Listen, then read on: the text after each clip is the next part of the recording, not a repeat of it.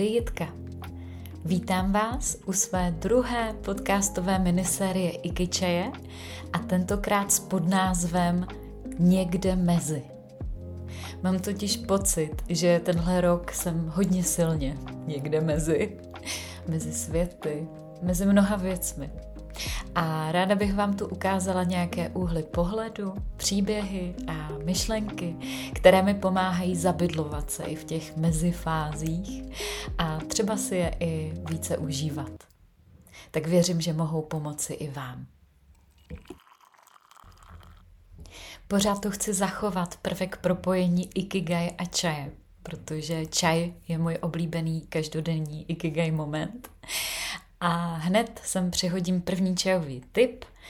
Pijte čaj každé ráno. Čaj se opravdu dřív používal jako lék a já ho vnímám jako úžasnou posilující prevenci. A letos jsem fakt nebyla vůbec nemocná. Celá rodina popadala a já vůbec nic. Tak musím zaklepat a přisuzuju to právě čaji. A průzkumy dokazují všechny možné atributy čaje, které právě vedou k dlouhověkosti. A teď už dnešní díl, jak jít po stopách svojí energie. Mám jeden dar a zároveň prokletí. Když mám vizi, tak si stanovím plán, dám si klapky na oči zafokusuju se, zanořím se a dělám všechno pro to, abych tu vizi naplnila. A dneska na svém příběhu povím, jak jsem to dělala dřív a jak to dělám dnes. Před šesti lety, před nástupem na mou mateřskou, jsem připravovala předání vedení mojí tehdejší firmy, abych si mohla užít v klidu první měsíce s miminkem.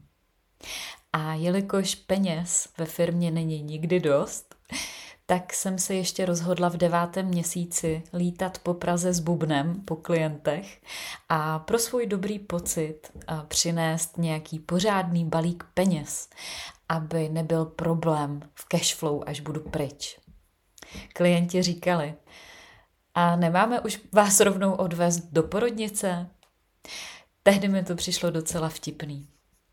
Porod klapka a já za 14 dní sedím opět v nějaké firmě a něco neúnavně představuju. A kolegyně jezdí venku s kočárkem. Cítila jsem, že firma prochází náročnou fází a že mě potřebuje. Tak jsem zase byla k dispozici a lidi toho využívali. Moje klidná mateřská už byla součástí zapomenutého snu. A řeknu vám, nebyl to vůbec dobrý pocit, který se ver- velmi, ale velmi rychle prohluboval. A mohla jsem si za to samozřejmě sama. Nedala jsem prostor, aby se to projevilo, aby se to posralo, aby se to mohlo projevit a proměnit a abych se opravdu osvobodila Místo toho, abych předala zodpovědnost a důvěru v proces, držela jsem všechno a všechny silou vůle. Ládovala do toho dál svou vlastní aktivitu, aby se ten kolos udržel. Naštěstí došly mi v jednu chvíli baterky. Tohle už je potom jiný příběh, ale tady mi silně došlo, že pokud se už nikdy nebudu chtít dostat do této situace a rok se sbírat z totální ztráty energie, musím začít dělat věci opravdu jinak. Ale už od začátku, z podstaty. A tady jsou moje tři poznatky jak. Jděte po stopách energie. Tohle je klíčový Dřív jsem nasála obrovský kus vize a šla velké sousto z ní zrealizovat. Teď vnímám, že na všechny moje akce a impulzy je nějaká reakce. Jsou to pro mě odpovědi, jak dál směřovat svou cestu na své místo nebo na to správné místo. Nahodím udičku a čekám na odpověď. Hodím míč a čekám, jestli se mi a jak se mi z toho místa vrátí. A je jedno, jestli je to v rámci lidských vztahů, kroků, eh, projektů, či mojí vlastní továrny energie. Jsem v tom na 50%. Dalších 50% nechávám na spolupráci se světem, okolím a něčím vyšším, než jsem já. Kde je kumulováno více energie a takzvaně mě to jako pocitově nadnese, tak mi to dává zelenou a já pokračuju dál. V opačném případě přemýšlím, jak jinak. Už nestrácím tolik energie tam, kde nemusím, netlačím to, nesnažím se, ne, nesnažím se to ohnout, znásilnit. Jdu zkrátka tam, kde je tak správně živo. Nechte věci se posrat. Kolik věcí, uskupení a forem je na světě drženo uměle a silou vůle? Chci to jen já? Nebo to má opravdu být? Co po mně život skutečně chce? Tyhle otázky mě dlouho doprovázely, než jsem došla k tomu, že je zásadní, co proto mohu udělat, je pokusit se nebýt toho součástí a jít si příkladem. A taky v tom podporovat ostatní. Jak? Třeba říkat laskavé ne, když to tak necítím. A když nevím, tak to pořád vyhodnotit jako zatím ne. Nedělat věci jen proto, že by se mělo. A hold zklamat něčí očekávání, která do mě on sám vložil. Protože pořád je to lepší, než udržovat něco, co je falešné. Konstrukt něčí mysli. Nebo zkrátka, když tam není ta správná energie. Stejně se to vždycky projeví, popadá, umře a s mnohem horšími následky. Chce to ale odvahu nechat věci být. Zrušit něco, co pro nás mělo velkou hodnotu. Přestat věnovat energii něčemu, protože už to necítíme, ale zvyk nás svou setrvačností drží v zajetých kolejích. Je to nepopulární a nepříjemné a procházet změnou může být hustý. Ale na konci se vždycky ukáže, alespoň mně se to vždycky ukázalo. A proto tomu věřím. A tolik už se nebojím zkrátka pustit ty věci, nechat je spadnout, a aby se ukázaly. A zkrátka se potom vždycky ukáže, že to mělo svůj důvod a že je to dobře pro všechny zúčastněné, i když to třeba tak na začátku nemusí vůbec vypadat že se díky tomu zkrátka potom vytvoří prostor, kdy se mohlo něco důležitého a dalšího projevit.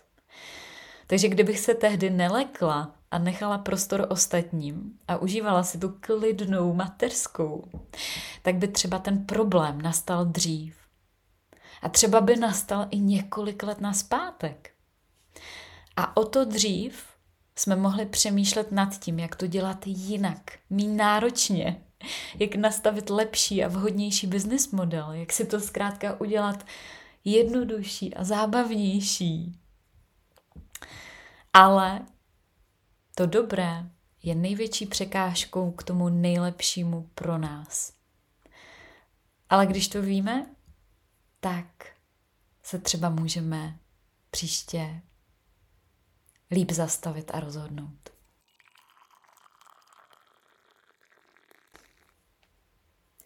Žijte sebe pro sebe a tím pádem i pro ostatní. Představte si život, kdy trávíte dny tak, jak chcete vy a nikdo se na vás nedívá. Dny, kdy je součástí jen ten, koho v té chvíli chcete. Může to znít pro někoho sobecky, vím, ale předskokanem našich kroků na naše pravé místo je série každodenních malých rozhodnutí, který nás definují, který vlastně jako definují to naše místo, kam jdeme. Chci jít opravdu na ten sraz? Chci opravdu vidět tyhle lidi? Chci opravdu být součástí tohoto projektu? Chci opravdu dělat tuhle činnost? Chci opravdu... Doplňte si sami. Co je moje opravdová motivace? Proč to chci udělat? Jaký v tom mám ten svůj smysl? Co mi to přinese? A je to tady. Pokud něco vnitřně jasně necítím, a pomůže zastavení a položení si některých z těchto otázek. Poté, co si je zodpovím, tak se znovu mám možnost jako rozhodnout a převzít tu zodpovědnost. A to je obrovský rozdíl. Já se třeba takhle můžu zastavovat i několikrát ve, v nějakém procesu tvorby nebo i při něčem, u čeho jsem se na začátku rozhodla, že ano, ale třeba je potřeba to znovu proskoumat, protože uh, mám tam nějaký otazníky. Takže to je pro mě znamení, že mám znovu udělat ohledání a znovu převzít zodpovědnost a znovu se rozhodnout a právě nebejt, alespoň v tomhle, někde mezi.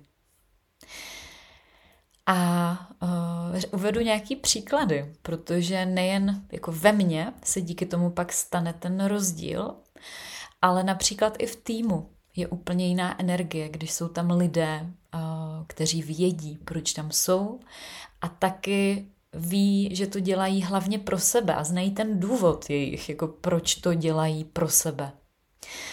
A je to vždycky hodně znát, když je tam někdo, kdo neví, kdo nemá jasnou motivaci. A musíme ho potom táhnout. Je tam takový jako odpor. A přitom by tam vlastně vůbec nemusel být. Kdyby mu to třeba nebylo blbý, jo, už třeba v téhle chvíli vystoupit. A proto je krásný to podporovat, protože je to ve finále, ve finále dobře pro toho člověka i pro ten tým. A dám příklad i úplně obyčejný. Uh, můj muž už dneska řekne, víš, ale já s tebou na tu návštěvu teď nechci jet. Necítím to. Nemám chuť. Nechce se mi. to víte, že to nejdřív mrzí a je to hlavně nepohodlný. Takový jako náraz v tom prvním momentu, a protože už jsme se přece nějak domluvili. Ale když se mi podaří to rychle přijmout, tak se uvolní energie nám oběma. A já odjedu, on má možnost a prostor si dělat, co opravdu chce. A já si zase tu návštěvu užiju úplně jinak. A důležitý tady je, že je to real. Nikdo nedělá nic kvůli nikomu. A o to víc si vážíme té chvíle, kdy se naše opravdové chtění zase v něčem propojí. Máme v Ikigai coachingu jedno ze sezení s názvem Co svět potřebuje. Ale i tady je právě dlouhodobě udržitelné hledat průsečík toho, co nejdřív potřebuji já a až potom, co svět potřebuje. Můj příklad? A já potřebuju naslouchat. Je to moje bytostní potřeba. A svět? Svět zase potřebuje více naslouchání. Lidé v něm potřebují být slyšeni. A tak naslouchám. A to, že za to dostávám i zaplaceno, tak je taková třešnička na dortu. Tak jo, děkuju, že jste mi pomohli odšpuntovat tuhle druhou minisérii. A čaj příště.